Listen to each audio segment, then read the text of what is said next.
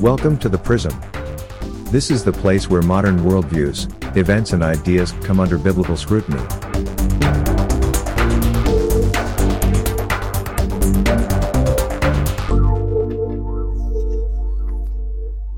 So, welcome to the Prism. This is the occasional podcast focusing on contemporary concerns.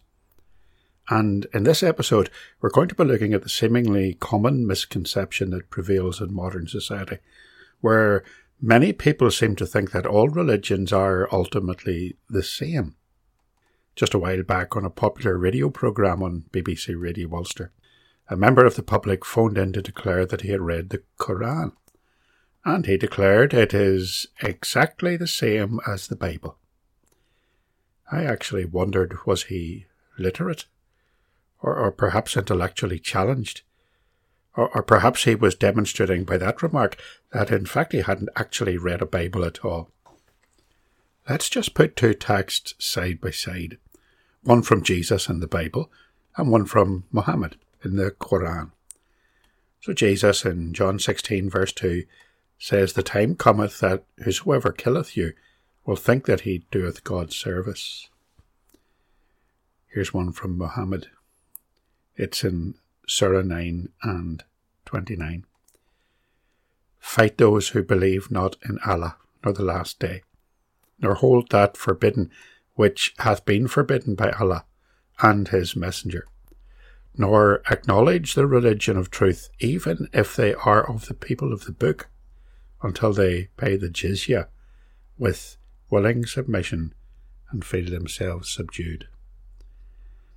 So there we have Jesus telling his followers that people will kill them, thinking that they're doing what God wants them to do. And then Muhammad, some 600 years later, telling his followers that they're to fight against the followers of Christ until they're in submission, paying the jizya tax, the payment exacted from non Muslims, and are to do so until they feel and know that they are slaves of the Muslim world, that they are subdued. Of course, that's just one example chosen by me at random. It's hardly proof of anything there, but as we shall see in this podcast, there is a huge difference, a literary difference, a chronological difference, and a deep theological difference between the Bible and the Quran. Now, before we begin, I want to state clearly that I'm not an expert on Islam. The comments I'm going to make in this podcast are simply derived from reading the Quran itself albeit in an English translation, which I know some Muslims would deny was reading the Quran at all, for it should be read in Arabic. And I've also been reading some books on comparative religions. I've been listening to lectures from qualified Christian apologists. So, with all that clearly understood, let's look briefly at the differences between the Bible and the Quran under three headings. Firstly, Muslim claims for Quranic inspiration and their Islamic hermeneutics, and finally, the relationship between Islam and the Bible. I'm Bob McAvoy, and this is the Semper Reformata podcast.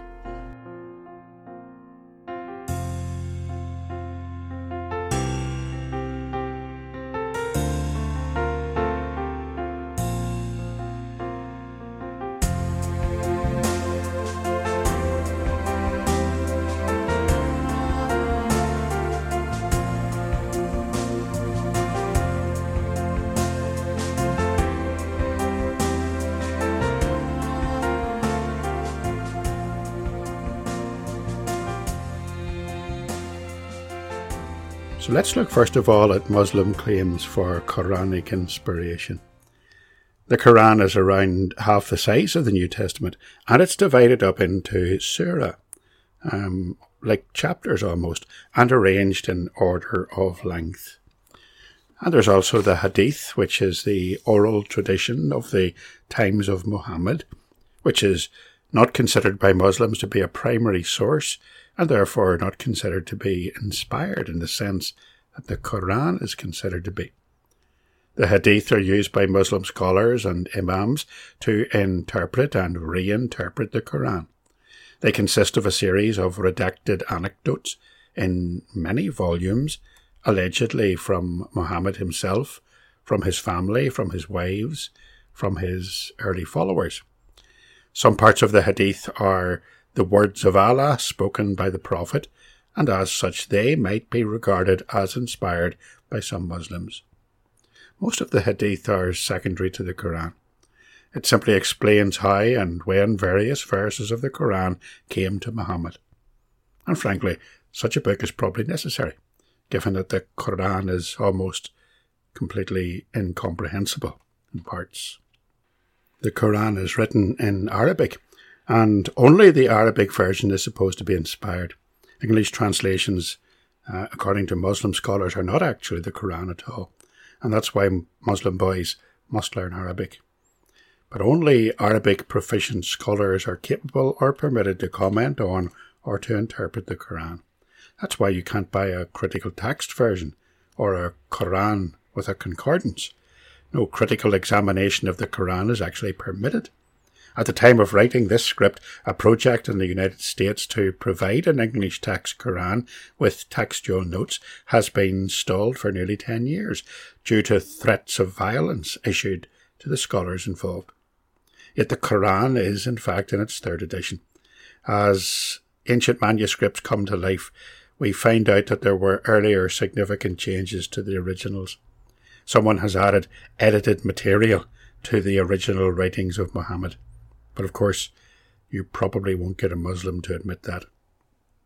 Dr. James White, who is an expert, a prominent expert on Islam, writes belief in the perfection of the Quran precludes by definition interest in the study of its earliest manuscripts, as it is considered impious to entertain even the possibility that its early manuscripts differ in the slightest from the modern version. For Muslim orthodoxy, the Quran as it exists in Arabic today is exactly as it came into existence in the decades after Muhammad's death. Muslims believe that the Quran has always existed, as long as Allah has existed, and He, they claim, is eternal. It was written by Muhammad, but a Muslim will tell you that Muhammad had no part in its composition. He simply wrote what Allah, their God, dictated to him. It's a bit like what Joseph Smith said when he received the Book of Mormon, allegedly, from the angel Moroni. It took Allah one night, apparently, to dictate it to the prophet through the angel Gabriel, and it took the prophet over 22 years, apparently, to write it down. So, how do Muslims interpret the Quran? Let's look for a wee moment at some basic Islamic hermeneutics. When Christians seek interpretation of a difficult or unclear verse or passage in the Bible, they do so in a very specific way. They compare Scripture with Scripture, and they make careful consideration of the textual and historical context of the passage they're reading. Muslims too have their way of dealing with difficult Quranic text. They call it the doctrine of abrogation. Basically, if you can go through the Quran and place all the surahs into chronological order as they were given to Muhammad, then the earlier revelations are abrogated, or cancelled out, I suppose, by the later revelations. So Surah 2 106 specifically teaches this. Surah 2 106 says, We do not abrogate a verse or cause it to be forgotten, except that we bring forth one better than it, or similar to it. Do you not know that Allah is over all things competent? So, for example, the Quran teaches that the people of the book, that's Christians and Jews, are to seek to live at peace with Muslims. And then later texts abrogate that or cancel it out. Let's look at the following examples. In Surah 2 and 256, it says, There shall be no compulsion in religion the right course has become clear from the wrong. So whosoever disbelieves in false deities and believes in Allah has grasped the most trustworthy handhold with no break in it. Surah 109, verse 1 to 6. Say, O disbelievers, I do not worship what you worship, Nor will I be a worshipper of what you worship, nor will you be worshippers of what I worship, for your is your religion, and for me is my religion. So what happens to non-Muslims if they don't pay the inflated tribute tax, the jizya, that Islam demands of them? Surah 9, 4 5. Accepted are those with whom you made a treaty among the infidels, and then they have not been deficient toward you in anything, or supported anyone against you. So complete for them their treaty until their term. Indeed, Allah loves the righteous. And when the sacred months have passed, then kill the infidels wherever you find them. Capture them and besiege them, and sit and wait for them at every place of ambush. But if they should repent, establish prayer, and pay tribute tax, and let them go their way, indeed Allah is forgiving and merciful. Surah 8, 67. It is not for a prophet to have captives of war until he inflicts a massacre in the land. Some Muslims desire the commodities of this world, but Allah desires the hereafter, and Allah is exalted in might and wise. When Muhammad was the leader of a small religious group seeking acceptance around Mecca, the parts of the Quran written by him were quite conciliatory. The later texts, written when he had defeated the other tribes and removed their idols from the Kaaba, that black box that they walk around during their pilgrimage, they were much more belligerent.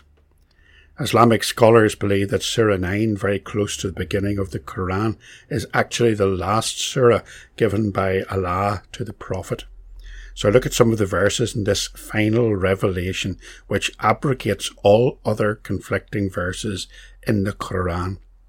Surah 9, verse 3 to 5 proclaim a woeful punishment to the unbelievers. 9 4 Except to those idolaters who have honoured their treaties with you in every detail and aided none against you. With these keep faith until their treaties have run their term. Allah loves the righteous. Surah 9 and 5, the so called verse of the sword, these were the verses used and quoted by Osama bin Laden to justify his war in the West. Here they are. When the sacred months are over, slay the idolaters wherever you find them. Arrest them, besiege them, lie in ambush everywhere for them. If they repent and take to prayer and render the alms levy, allow them to go their way. Surah 9 and 14, fight them Allah will punish them by your hands and will disgrace them and give you victory over them and satisfy the breasts of a believing people. Surah 9 and 29. Fight those who do not believe in Allah or in the last day, and who do not consider unlawful what Allah and His Messenger have made unlawful, and who do not adopt the religion of truth from those who were given in the Scripture fight until they give the jizya willingly while they are humbled. Surah 9 and 23. O Prophet, fight against the disbelievers and the hypocrites, and be harsh upon them, and their refuge is hell, and wretched is the destination. Surah 9 1 2 3. O you who have believed, fight those adjacent to you of the disbelievers, and let them find in you harshness, and know that Allah is with the righteous. Those are the final revelations, and under the law of abrogation, they cancel out any conflicting verses written in earlier times. Let's think about Islam and the Bible because Muslims will tell you that the Bible as we have it today is corrupted by its transmission. They argue that since there are parts of the Bible that are directly opposed to the teaching of the Quran, then the Bible must be wrong, since the Quran is always right. Therefore, the Bible must have been corrupted, since, according to them, it started as a Muslim book and has been changed. Of course, it's an inconsistent position to take. The Old Testament as we have it is exactly what was available in Muhammad's day. The New Testament canon was fully established by the unanimity of the Western Church by the 4th century, over 200 years before Muhammad was born, and it has remained substantially unchanged from that day to this. The Bible of Muhammad's day is the Bible of today.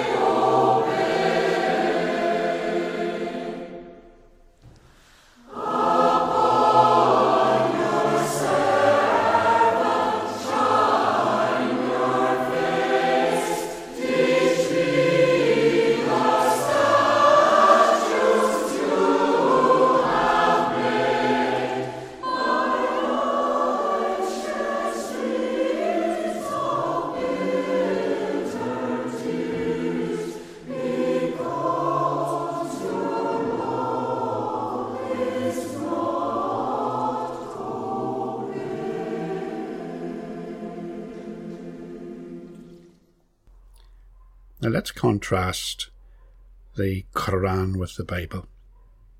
The Bible is 66 books, written over 1,500 years, containing different genres of literature historical, didactic, poetic, apocalyptic, and so on. It was written in different generations and regions, and yet there are themes and prophecies and thought processes that run all the way through it, tying it into a unified whole. Muslims believe that Allah dictated and Muhammad simply wrote down his words. Christians, on the other hand, believe that God inspired the writers. They believe that, as for example, Paul was writing his own words to, for example, the Ephesian church to commend them and correct them that God was inspiring his work. The essential point to be grasped is that when men wrote the scriptures, their statements did not originate in their own thinking, but they were put into their minds by the direct action of the Holy Spirit. They wrote the Word of God in the sense that they wrote words that came directly from God. This is what the Westminster Confession means when it says that the original text of the Bible was immediately inspired by God. Thus, when Paul wrote, for example, I have great sorrow and unceasing grief in my heart in Romans 9 and 2, while he was certainly expressing his own feelings and his desire to express that sorrow and the words with which he expressed it, and perhaps even the very sorrow itself, those were put into his heart by the Holy Spirit.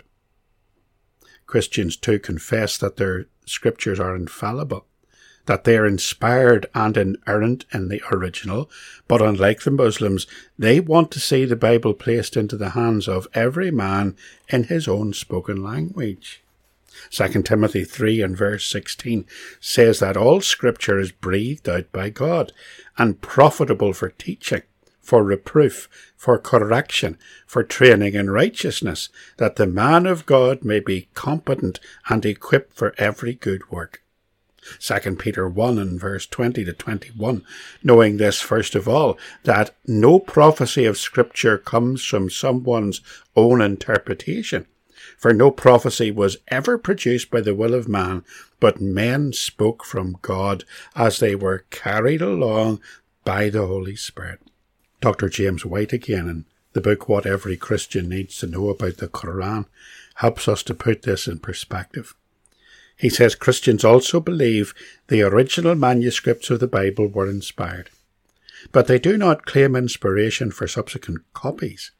They see God's providential protection of the biblical text in the wealth and consistency of the manuscripts produced over the early centuries of the faith rather than in any one single manuscript or inspired version. This confidence in God's protection of the text over time has led to a willingness among Christian scholars to engage in detailed examination of the earliest manuscripts of the Bible, both Old Testament and New Testament. Christian scholarship thus looks forward to more findings of ancient biblical manuscripts, while remaining increasingly confident in the accuracy of the biblical text. But then, isn't there violence in the Bible? We see some of the violent texts and we've read some of the violent texts in the Quran. And some people will say there's violence, similar violence in the Bible, ordered by the Judeo Christian God and carried out by his followers, secularists and humanists will often argue that all religion is wrong, for all religions have inflicted death and injury on mankind. They will point, for example, to the book of Joshua, where Joshua captured the land of Israel by driving out the people of the land and by utterly defeating them in bloody military conflicts. They will cite incidents like the destruction of the Amalekites in 1 Samuel 13 and verse 7 where Samuel gives this command to Saul Now go and attack Amalek, and utterly destroy all that they have, and do not spare them, but kill both man and woman, infant and nursing child, ox and sheep, camel and donkey. Secularists use that passage and others to try to demonstrate that the Bible is every bit as bloodthirsty as the Quran is. Christians don't need to fear those accusations. They are born out of total ignorance of biblical hermeneutics. Here's why. Those passages are set in an historical context. Unlike the Quran, the Bible is an historical book. It's written over many centuries, and the books that are in it are rooted in their historical milieu. The Amalekites, for example, were one of the most bloodthirsty and wicked nations on earth. Their destruction was essential for the survival of other races. The Quran's commands to Muslim to fight against non-Muslims are not set in any historical setting. They are for all time and they are for every Muslim. The second thing we need to note about those biblical passages is that they are descriptive. They are not prescriptive. Because these passages are historical, the instructions given to Joshua or Saul to wage war on unbelievers is given only in the context of Joshua's invasion of the Amalekite threat. They're not general instructions given to Christians. In fact, Christians are taught to love their enemies and to pray for those who despitefully use them. Those warlike passages in the Quran are clearly prescriptive, clearly an unambiguous call to wage war on unbelievers without any reference whatsoever to mitigating circumstances. Of course, some moderate Muslims may argue that the implications of Surah 9 are given in the context of self defense that Muslims should only fight when they are persecuted, but there is a doctrine that encourages Muslims to stir up aggravation in host nations so that they can claim persecution and then respond in violence. So Muslims simply will not assimilate into host communities.